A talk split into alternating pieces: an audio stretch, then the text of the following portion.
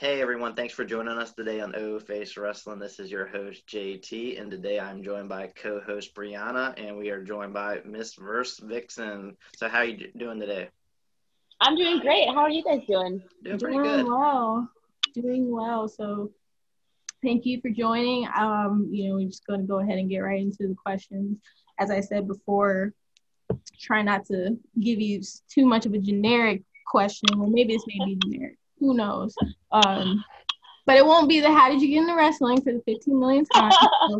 So, I was interested in your name, Vert Vixen, and I was curious to know kind of like the backstory of your name, because it actually is fairly interesting, and I like hearing people's backstory on why they choose to be called what they get called in the ring.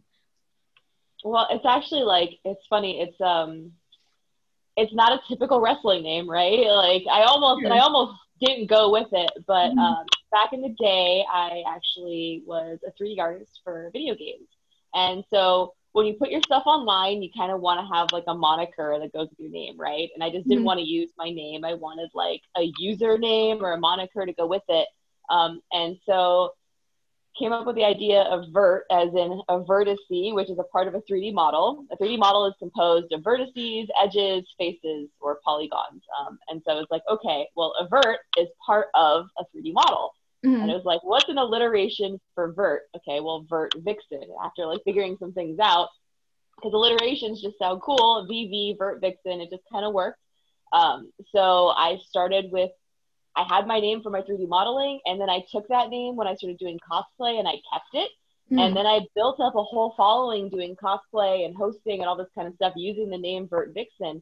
So when I got into wrestling, I originally wanted to change my name and go with something either dedicated to my dad, like Mickey Logan, or go with like Alicia Lynn, which is my first and middle name, you know, try to figure something out like that. But my boyfriend was like, you got to just use Vert Vixen. He's like, you built up this whole thing with your name, people know you by Vert Vixen, so you just need to go with it. And it's different and unique, and, you know, I'm really glad that I kept it, because I think that it's, once again, it's different, you know, it makes you stand out in a different way. So. Right. Makes you stand out given, you know, your background in gaming and, you know, your previous profession, so it's pretty cool. Mm-hmm. Yeah, I feel like it's easy to remember too, versus, you know, something a little bit more complicated or something. So Vert Vixen, I like it. It sounds really cool too, you know. And you know, like you said, like it came from, you already built up a name through your cosplay and all. And I'm not really my first question for you, but I do want to know, like, what got you into cosplay? Oh man. I got invited to BlizzCon one year, and I really wanted to wear a costume to BlizzCon. So my friend who had been doing cosplay, I said, hey, I don't know what this cosplay thing is, but I kind of want to wear a costume. I'm not sure what to do. And so she helped me make, I don't know if you guys know World of Warcraft. She helped me make a succubus pet costume, like a warlock pet, the succubus. So she helped me make that for BlizzCon, and I wore it that year, and I was like, why is everybody taking pictures of me? What is this? What is going on? Why do you walk around in costume and you're like the center of attention? And it's such a fun, different experience. And I was like, man, I kind of want to do this more. And so for Halloween that year, I made Codex from The Guild, because Felicia Day is like my spirit animal. Mm-hmm. And I had so much fun building Codex, and it was like, okay, well, what can I do now? And I just found that I would come home from my shoot job doing 3D modeling, and I would do research on how to make costumes, and I just found that I was up till 3 a.m. working on costumes every night, and it was like, it was one of those things that I kind of just fell into, and I fell in love with, and I was obsessed with building, and I would stay up for days and days on end just building costumes and making armor, and it was something that I had to do until I burnt myself out. You know, at the time it was amazing. Yeah, like cosplay is really fun. What was it, 2 years ago? I went to NC Comic Con, and it's kind of like the same thing, just here in North Carolina.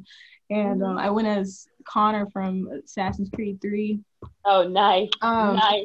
which was pretty fun. But you know, it was the first time I was doing it, and I had that same reaction. I was like, people wanted to take pictures. It was just like, it's a little jarring because it all, you're not used to people like coming up to you and just taking a picture of you normally. And like you, I went home and I was like looking at all the different things that people were doing to make a costume. And it's like, people can make things out of anything. It's very interesting what people can do with just normal everyday objects that you don't even think about. Making armors, making wings, making, you know, boots, and you know, what people do with makeup. It's astounding. I love that community. So it's really cool that you got into that, and then also got into wrestling. So it was kind of like, and I'm sure people have asked you this, but what was kind of the point where those two met and was like, well, I can also go do wrestling too? Were you like able to kind of marry the two a bit, like go in the ring and be in character?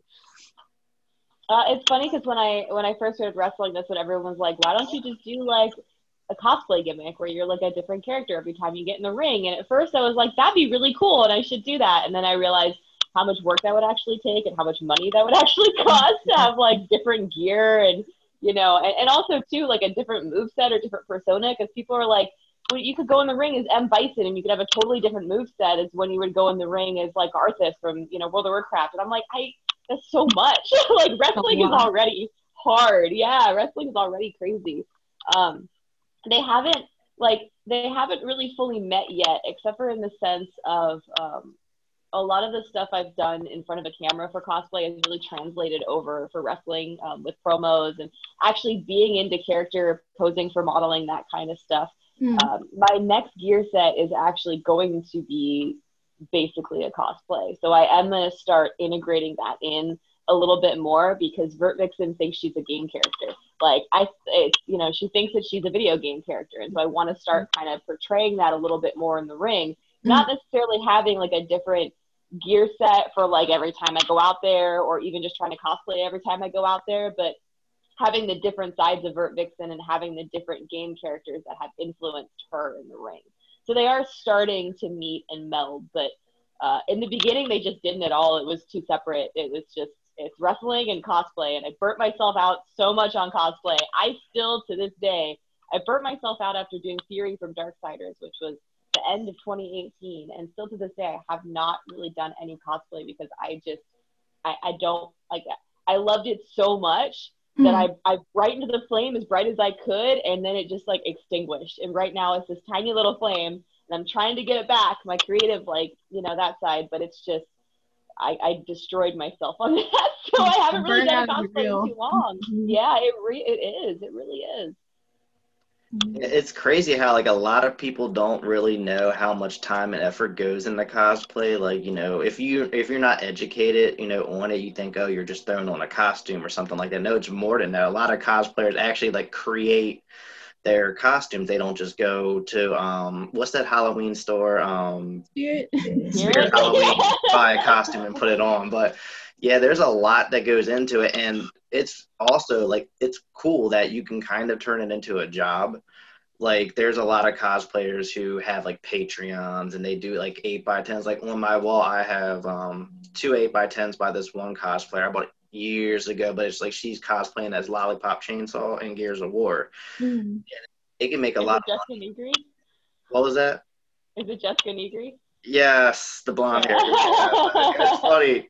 But yes, and then they can, you know, translate it to streaming and then get, you know, money and stuff like that from there. So it's actually really cool. I mean, it's something that it ain't for me because I'm not really creative enough, but I think it's awesome and how just how big and popular it can get. Like Brianna said, just like if you have the right costume that really stands out, you get random people coming up to you, let me take a picture, you know, and it can really build something. Like I used to go to horror conventions a lot, and there was this guy, he dressed up as kind of like a demon, like demonic, like priest, and I saw him there, he was getting, you know, people taking pictures and all. Then I looked on social media, this guy is actually pretty popular, you know, and stuff within those kind of conventions and all. So I think it's really cool just like how popular and just how like dedicated people get to this, and you know, I like it, but like I said, it's just not for me. I'm not like, I don't like the attention at the same time. Like when I go to like a convention and all, I just want to do my thing and get out, but you know, that's just me. I mean, it's not for everybody. It's definitely not for everybody, but it's definitely something that if anybody's ever wanted to try, I always recommend do it, because it's a very different and very fun experience. And it's interesting you talk about people making a living. I was making a living doing cosplay. I made a living off of it for like 3 years. Companies would hire me to make costumes. I streamed. I would sell 8x10s. Yeah, I would actually, I would win contests, which would help pay for my rent. You know, it was that kind of stuff. But it was, yeah, it was my job for a little bit. So it's possible. Everybody, you can do it if you really want to. But burnout is real. It is. That's cool. So in terms of your experience with like gaming and such, because you mentioned you had done art, what has been kind of your go-to game in terms of like the favorites you like to play? Yeah, any least favorites? Well, so the go-to game for me has always been Darksiders. I love it so much that I have it. Y'all can see it. It's at a weird place. I have it tattooed on my arm, the Four Horsemen logo. It's one of those games that, like, in fact, it's the reason why I currently work at Gunfire Games, which is my shoot job. But I fell in love with the series, and I've probably played the first and second one way more than anybody should, because it's one of those games where it's just like a hack and slash adventure game, you know? But it's definitely been one of those, like, go-to games in the sense of like, if I just need to like feel awesome and just kind of relax and have a good time, it's a go-to game for me, because it's fun. It's a lot of fun, and I love the lore, and I love the story, and I love all of it. And now I have the honor of working for the company that made 3, and it's just like a really cool, I don't know, it's an old game. I love Darksiders. It's older, but I freaking love it. And you asked, like, it's the first one came out, what, like 2003, I think? 2002. Oh, wow, 17 years ago. It's been a while. Yeah. I don't remember off the top of my head, but I know the first one's pretty old, and Darksiders 2 came out like a couple years after that, and then 3 we just released at the end of 2018. I think it was like October or November, and my brain is... But the first two, there was a big span between the first two and the third one, because the first two were technically made by Vigil Games. And when the original THQ went under, Vigil kind of went with it. And then the guys here at Gunfire, they went from being at Vigil, they had a couple other small companies in between that. And then some of them here forged Gunfire Games, and Gunfire made smaller games like Dead and Buried and Chronos VR, which, by the way, the real Chronos non-VR is coming out in December, which is the prequel to Remnant from the Ashes, which is our latest game. But it's a lot of information. And but anyway, so they finally were able to bring back Darksiders with Darksiders 3, but that didn't happen until 2018. So long span. I'm ashamed to say. Also, I'm ashamed to say I've never played any Darksiders games ever. Like, I've heard of the name, but I've never actually, like, really looked into it. Is it kind of like a, you know, kind of like Fallout, where it's like a, kind of like, what is it called, like role-playing or something like that game? It's not really. It's more like the first one is more like Zelda meets, I mean, it's a hack and slash. It's a dark hack and slash game. It's basically a dark Zelda. Is the best way, like Ocarina of Time is the best way for me to describe it. It's got some puzzles, it's got some, you know, there's not really quests, there's a storyline that you follow. It's not open world. Open world, that's what I was looking for. Yeah, it's not. Darksiders 2 is similar to Darksiders 1, but it has some more role-playing elements in it. And by role-playing, let me rephrase that. By role-playing, I mean, like, you have more, there's going to be more gear drops, and you can modify your gear and stuff more, but there's not really... It's kind of like an RPG in that, but it's not really a role-playing game. And then Darksiders 3 is a little bit more like Dark Souls-ish. It's where it's more difficult. It's not as hack and slash. It's still hack and slash, but you have to be more precise with your hits, and everything is a little bit more difficult. So it's each game on its own is like an evolution of the other one. It's interesting. They're fun. I recommend them, but you know. I'm going to look into that because, you know, I always look to get into something new when it comes to gaming. I've been playing a lot of remaster games lately. You know, I love the whole nostalgia feel. Right now I'm playing the Mafia remaster, but I do need to try to get into something a little bit newer. The one question I have for you with gaming is, this is kind of like a nostalgia question, like what got you into gaming as a kid, and then kind of what were some of your favorite games and consoles growing up? Zelda, Ocarina of Time got me into gaming. My brothers got an N64, and, you know, they got Ocarina of Time, and I would slip my way in there and play it on occasion. And that went from me playing it on occasion, because they had GoldenEye and other games too, right? But GoldenEye. It went from me playing it on occasion to me, like, basically taking the console and putting it in my room and playing, playing all the time. And I was so obsessed with Ocarina that I had to get all the milk bottles, all the gold spatulas. I had to get everything. So I probably played that game from start to finish at least, like, 5 times. You're a kid, right? Like, I didn't know what other games I could get. I just had that. So I was like, let me replay this over and over until Majora's Mask came out. My favorite consoles growing up, I mean, the N64 is like a classic, right? You've got all the, like I said, the Zelda series, and then like we would have Mario Party parties where we would just come over and, you know, play Mario Party until your hands freaking like bruised off or calloused off. You know what I'm talking about? The freaking like kid arthritis. Yeah, exactly. Kid arthritis, exactly. And then the PS2 would be my second one because that had Kingdom Hearts on it, which I played obsessively, 1 and 2. I'm trying to think what other games. Devil May Cry. Like, it was the PlayStation 2 would be my next favorite, and it sucks because I never got a handheld console as a kid. My first handheld console for me was a DS, so like I never had the ability to play any of the Pokemon games or any of that kind of stuff on Game Boy because like my mom, I was like pulling teeth to get her to get me anything, and I think like 1 year she got me an Xbox, and that was like the best thing ever. Like Halo. Yeah, exactly. And then Halo 2, and it went online, and I was like my online name was like Guitar Chick 73. So I got to deal with all of the trolls who were like, "You're a girl, you can't play." Yeah, exactly. Yeah, I used to love the PS2. I think that was kind of I would probably put that as my first, only because I was like super into Kingdom Hearts 2, to the point where like I remember I was dating a guy at the time who had one, and like I literally would invite him over just so I could play. You had your priorities set. I was like, yeah, it's good to see you. Did you bring it? I want to play it, and then just like sit there and play it. Like, I was the opposite of that stereotype of, like, oh, my boyfriend is sitting there playing games. I was like, yeah, I'm the girlfriend that's here playing games while you're watching me. That was like, I'm embarrassed by that, but, like. That's awesome. Why would you be embarrassed? Do that. Own that shit. I feel like the PlayStation 2 is, like, the most popular system ever. I believe it's the most sold system ever. Wow, really? Yeah, I do believe that. It was my favorite system of all time. I actually still have it. Like, you know, you mentioned Devil May Cry.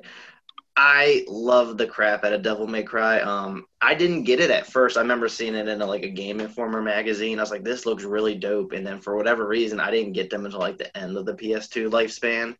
But that was, you know, one of my favorite trilogies. Of course, you know, the GTA games, Red Faction, Max Payne, Resident Evil 4 is the one I played most. I remember when it first came out, it came out exclusively for the GameCube, and I was so mad because I did not have a GameCube. But I like several months later, it came out for the PS2, and me and my friend, I don't know if you've ever, I'm assuming you played it because you kind of looked a little excited.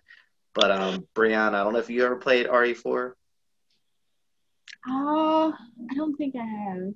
Yeah, I've seen it played, but I haven't played RE4 either. I've just seen it. I love the Resident Evil series, but yeah, well, there's this part I won't spoil just in case you all ever do, because they do have remastered on the PS4. But there's this part at the very beginning that scared the crap out of me and my friend. And, like, to this day, like, I can still play it and it doesn't get old. Like, I probably beat that game, like, 20-plus times, and I'm not even joking. Because there's a special weapon you can get. Probably it's, like, your second playthrough. I think you get it, and you literally could just go through the campaign and just mow through, like, all the enemies and bosses. So, it's – you could beat the game, like, in 3-4 hours. So, it – Oh, wow. Yeah, but that was one of my – well, that was my favorite console. But I do have the N64 still to this day. I have GoldenEye, which is the, you know, the most popular game ever for that system. And I do have the Game Boy Color as well. I was playing the crap out of the Pokemon Blue like a year ago. That was just as fun as I remember, because I didn't think, you know, I would enjoy it as much now as I did when I was younger, because the graphics are pretty bad. But it still is such a fun game. And, like, doing, like, the hacks and getting, like, the unlimited Master Balls and, you know, getting all, like, the legendary Pokemon. That was fun doing that over again. I hate that I lost my Game Boy, so I could have tried that, because I heard that was something that, and that hack was old. I mean, I think I learned about that one back in, like, 2009. And we get unlimited. And I think that was a thing up until, like, it was, like, blue, red, yellow, and then Sapphire. You get silver and gold. I played a lot of these. I played pretty much all the Pokemon games. Like, I'm still on the DLC for Shield, so I think they did that all the way up until probably Yellow. I think that was the thing until Yellow.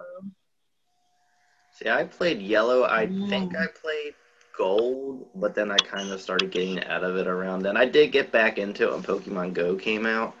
I was constantly out walking around this lake that we had by our house. And, oh my God, I got a tan. I'll tell you that.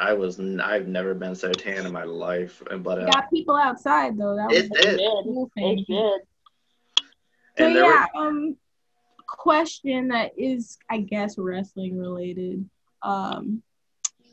Since you've been probably wrestling a while, you've probably, you know, you've seen the good and the bad and the ugly, I'm sure. But what are, I guess I would be interested to know, trying to figure out how to phrase this question. Like, what are a few things that people may not know about wrestling and kind of like the industry and the work that, you know, goes on with wrestling from your opinion and from your perspective? So I've only been around wrestling for a year and a half, or like a little over a year and a half now. I started in January of 2019. Mm-hmm. I didn't really, y'all are going to laugh, I didn't know what wrestling was until the end of 2018. I honestly, my family, I never grew up around it. I thought the Scorpion King, you know, I thought that's who The Rock was. Like, I didn't have any perspective of what wrestling actually was. Mm-hmm. I'd heard of Hulk Hogan and, you know, like the big names, but I didn't actually ever sit down and watch a wrestling match until 2018. And so when I first discovered it and I started watching it, I was like, man, I could do this. Like, this doesn't look like it's that difficult to do. I'm athletic. I could get in the ring. I could do it, blah, blah, blah. Mm-hmm. And man, let me tell you right now, wrestling is the hardest thing that I've ever done in my life. And it's not just because of the physical, because taking bumps and all of that, it takes a toll on your body, right? It's the mental. And I think that's one of the things that a lot of people aren't aware of, is wrestling is not just a job. Wrestling is not just a fun thing people do. It is a lifestyle. And if you're not eating right, going to the gym, taking proper care of yourself, training, studying tape, for me, meditating, like putting yourself in the right mental and emotional state, like it's dangerous. I mean, wrestling is dangerous on its own, right? But if you're not giving it more than 100%, then you need to be giving wrestling more than 100%, because you are risking your life every time you get in that ring. And I think that that's something that people don't realize.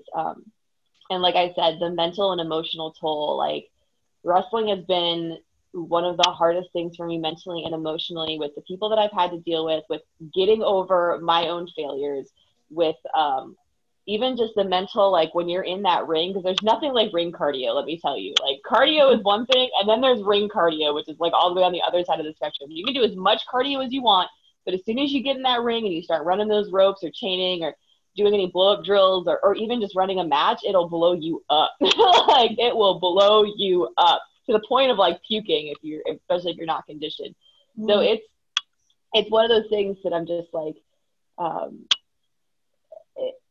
it messed with me mentally and emotionally to the point where there were moments where I would sit in the shower and I would cry, you know, and be like, how am I going to do this? How am I going to get over these mental barriers and these mental blockages that I have?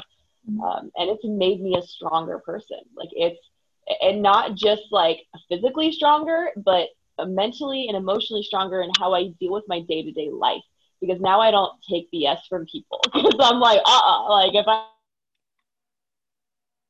can handle the world. And it's really just been beneficial, and it's one of those things that it's a challenge, but once you start getting to the other side of that challenge, or every time you work through one of those failures or one of those challenges, you are that much stronger because of it. And it's the hardest thing and the best thing that I've ever done for myself. So that makes sense. I'm sure there's, you know, people, I think more probably look at, you know, the physical toll it does take on your body. Because you hit the nail on the head of, like, you know, conditioning is one thing. You know, I did conditioning back in high school. I remember how grueling that was. And to now look at myself as a 26-year-old who still does cardio. I know if I went back to doing conditioning for volleyball, it would tire me out. But, like, I think the type of conditioning for wrestling is probably that times, like, 100. But then also having to deal with the mental part of that, I think a lot of people don't think about, you know, all doing that and trying to balance, you know, that as a job and where you're going to go in the future, and, you know, am I going to be okay in the ring? Will this be the last match I ever have? You know, will people still remember me? Will my job value me? You know, that probably takes as much mental toll as, like, you know, taking any of the kind of bumps, you know, physically. So that is a really good point.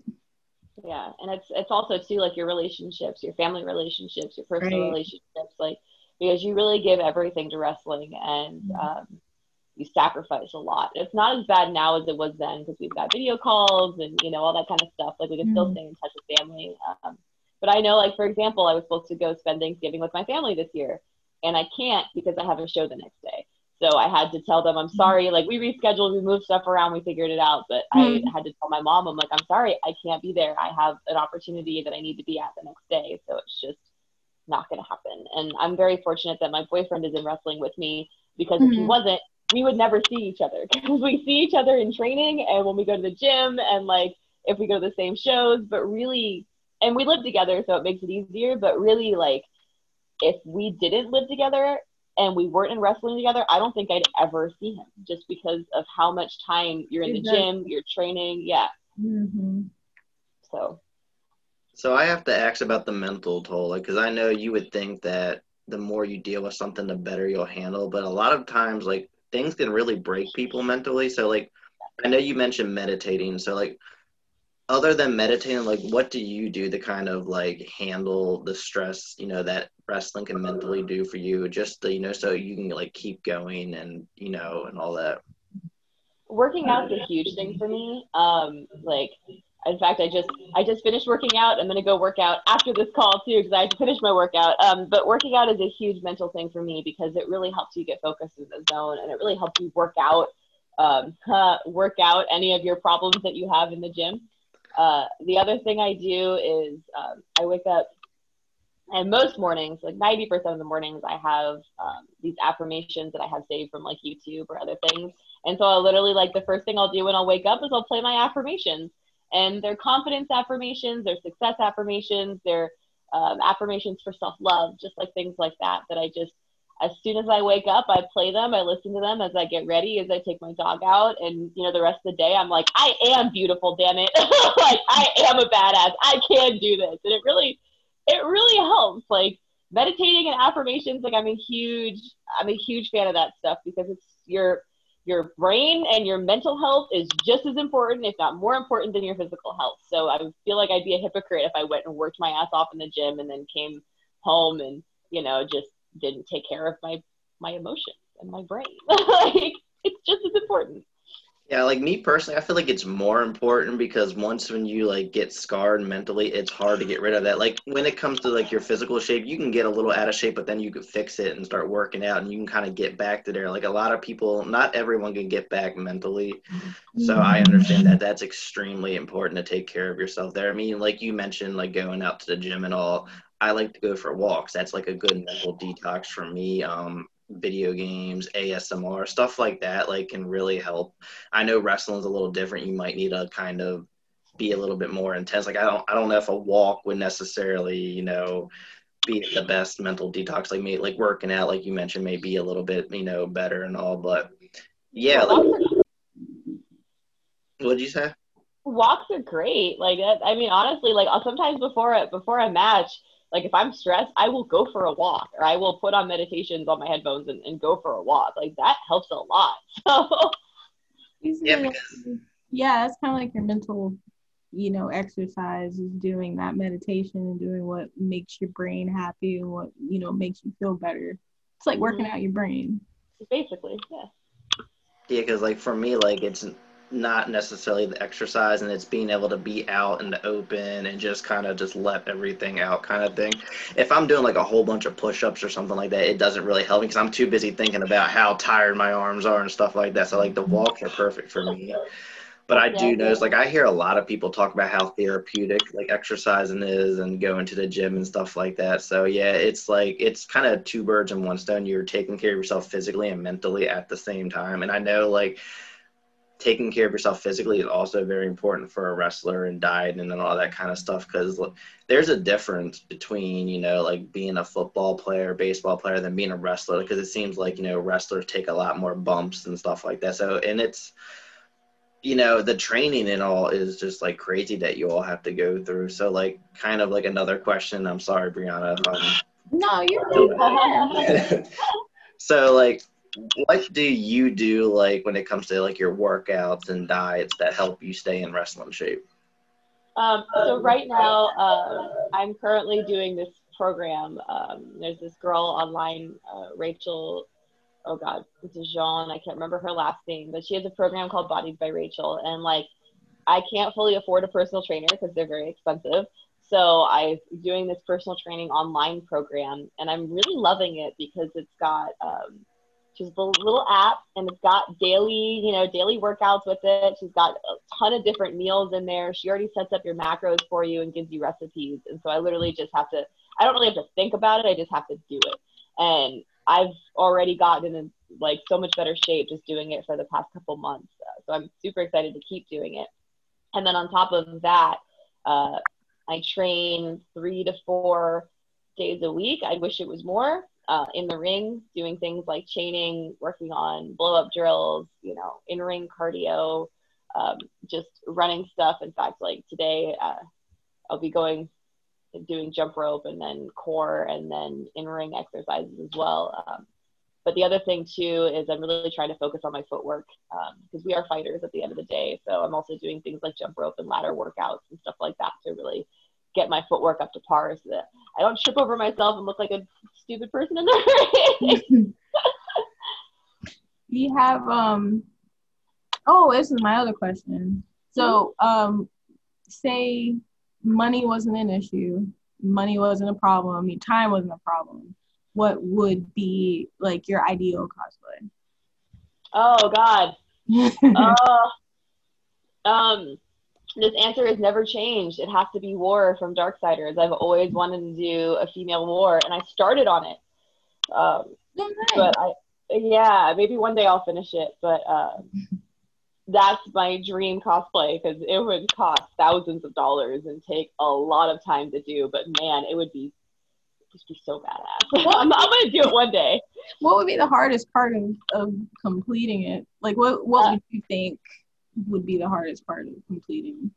He has a sword called Chaos Eater that is, it would be as tall as I am, and it's like, it would be like this wide, and it would legit be like 5'9", like height-wise. It would be really tall, and I want to make it light up, and it's got, the sword itself is actually, it's very sculptural. It's covered in a bunch of like moaning and yelling faces on it, and so it would be really cool to sculpt that, and then in the first game, you can put different I can't remember the term but anyways, you can basically enchant the sword with different things, and so it glows different colors. So I wanted to add that, like on the inside, LEDs to make it glow a different color. So nice. That would probably be the hardest part of that build because it's huge and has electronics in it, and I would need to make it not weigh a million pounds.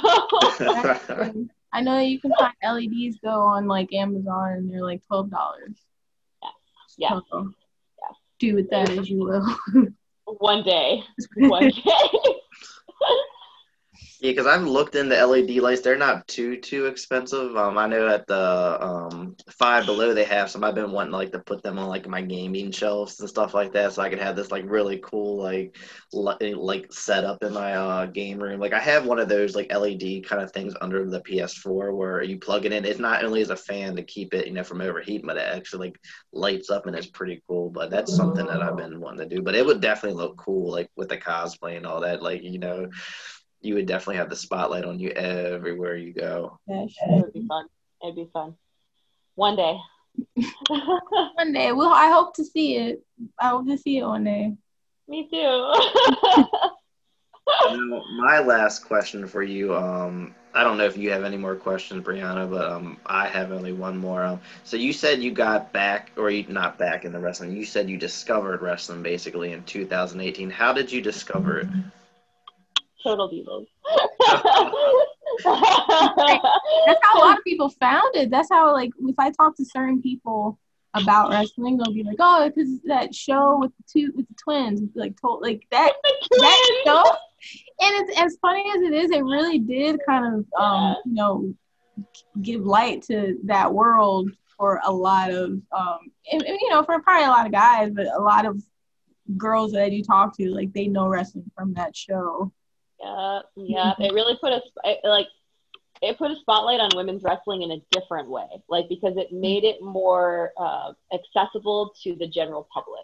And that's, because honestly, my friend came over to help me with my costume at the time, and she was binge watching it, and I was legit making fun of her. I was like, "Why are you watching this reality trash? What is this?" And then I went through a bad breakup, and I was like, "Why are you? What your brain?" And then I was going through a bad breakup, and I was just binge watching TV, and there it was on my Hulu, and I was like, well, let me just see what this is. Let me check it out. And I couldn't stop watching it, and I literally was like, these women are amazing. They get in the ring and they beat the crap out of each other, right? And then they're doing all these really cool gymnastics in the ring, it was just mind-blowing to me to see these women do this, and I was like, I need to do this. What is this? And then from there, I realized that it was WWE, and that there's Raw and SmackDown, and so I started watching Raw and SmackDown on Hulu, and then I was like, oh my god, sorry, allergies. I was like, oh my god, I really need to do this, and so I actually found a school in Austin, and that's when I started training. So I actually, I watched wrestling a little bit before I started training, but I really didn't start watching wrestling and discovering what wrestling really is until after I started training. So it's a weird, it's not a normal, I've been watching all my life. No, it's so when people are how long have you been watching wrestling? And I'm like a year and a half. How long have you been training? A year and a half. That's kind of it. It'll almost be 2 years for wrestling, but. Nice. Yeah, that's funny.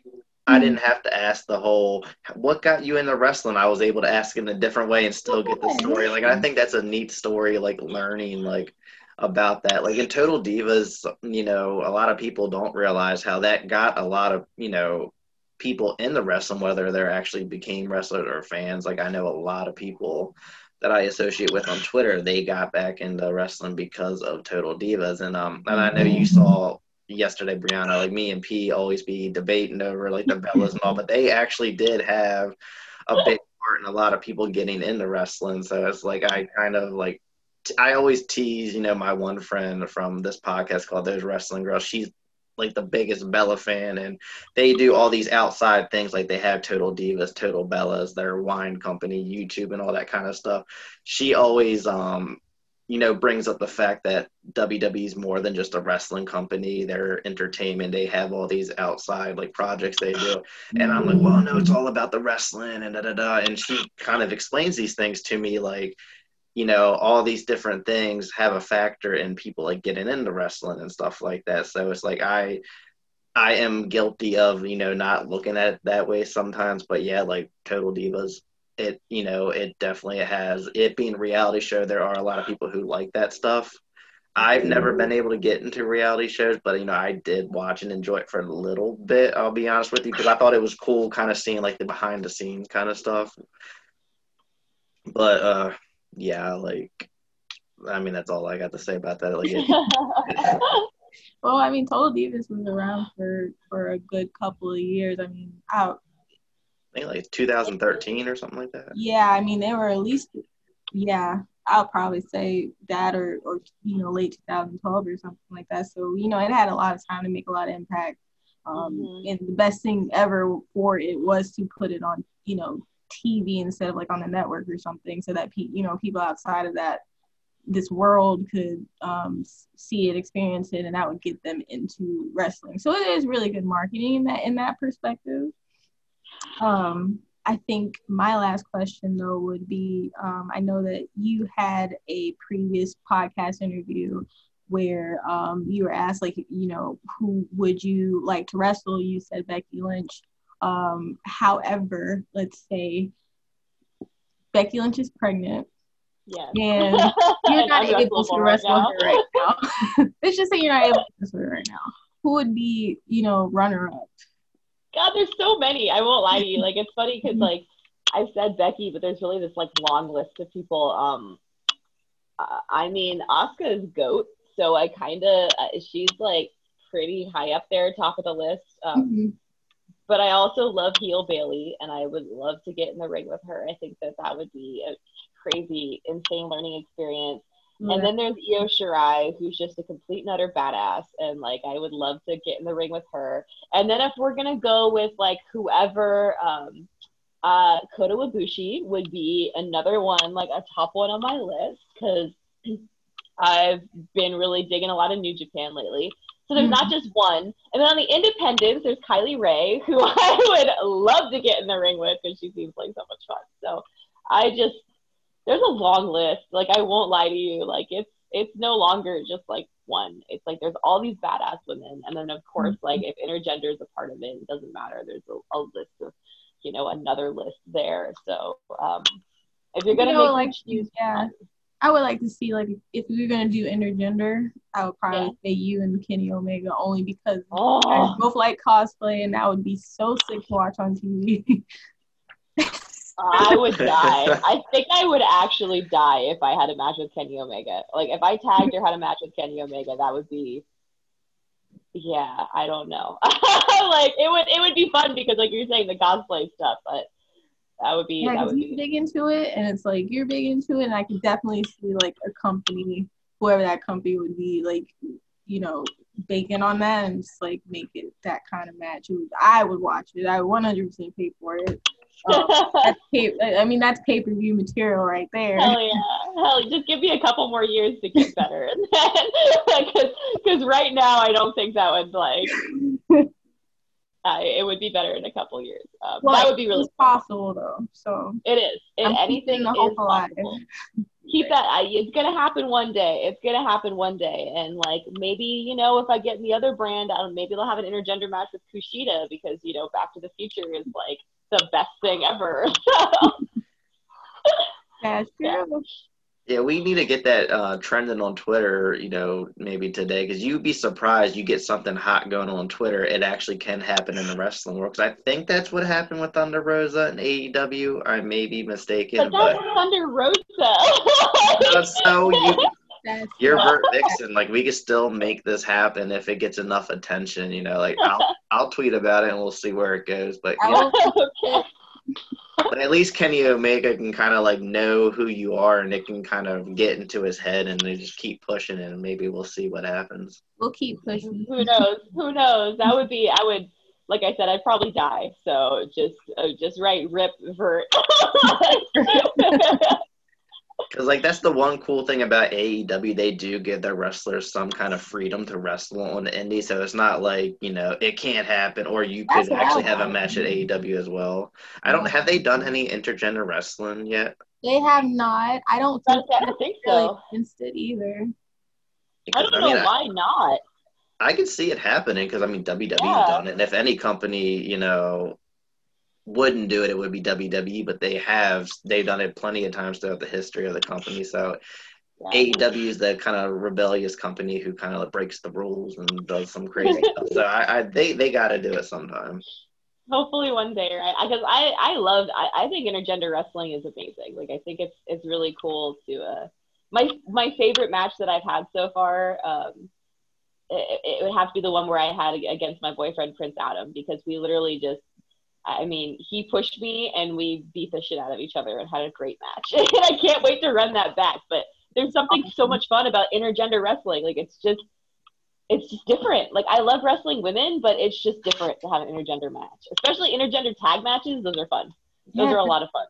Right. It's been such a taboo, I think, for so long. And, like, I can only imagine what it's like. You know, it's one thing to watch it, but to experience it, I'm sure, is on a whole nother level. It's different. And it's, yeah, we should have more intergender wrestling. It should be. I agree. Make it happen. Yep. It still feels fresh in the wrestling world, and because almost a year ago I went to an indie event, and every match was intergender, and I thought it was like the coolest thing because that was the first time ever witnessing it live, and it's amazing seeing like the women, you know, hold their own against the men, and it shows that they could do exactly what they do. So I thought it was really neat seeing it. Well, wrestling is wrestling, so. Intergender, women versus women, man versus man, is wrestling, you know? So let's just wrestle and have good matches. Yeah. Just have a good match. That's all people really are going to remember. I mean, of course, you know, the shock factor of it all, but yeah, I'd say let it happen. For sure. It'll do it. For sure. All right, well, I think that wraps up our interview. You didn't have anything else, Brianna? I do not from the notes, nope. Yeah, I thought that was really fun. Like, I feel like majority of the time we were talking about, like, video games or cosplay, and I like that because a lot of people get to know more about you and your person, you know, what you'd like to do personally and stuff like that. Like, because, like you said, like, you get all the, you know, the basic questions. What got you into wrestling? What are your goals? You know, who do you want to wrestle? You know, stuff like that. So I think it's fun. It's kind of like going off script, and I like that. No, for sure. For sure. Should we mention Mission Pro, the tournament? Yeah, absolutely. I don't know when y'all are releasing this, but. Yeah, that, you know, O-Face Wrestling, we are sponsoring it, and I'm excited to stream it on the Title Match Network. I won't be able to go live because it's in Texas, which is extremely far away. It's like probably a 24-hour drive from where I live, but.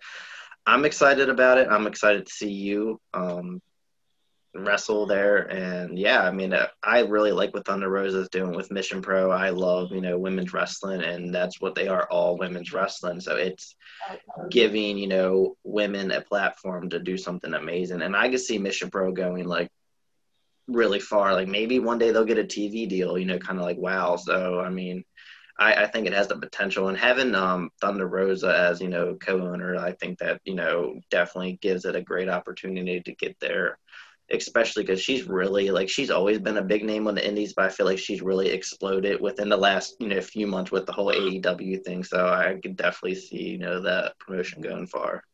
Yeah, she's definitely exploded. And I can tell you the last event, the Hell Half No Fury event, was just a bunch of bangers. And so this tournament out of hell is, like, going to be even better. Like, so if y'all haven't seen it yet, well, you can watch Hell Have No Fury on Title Match Network. And if y'all haven't, like you said, you can watch it live on Title Match Network. But if you're in Texas, then get your tickets before they sell out.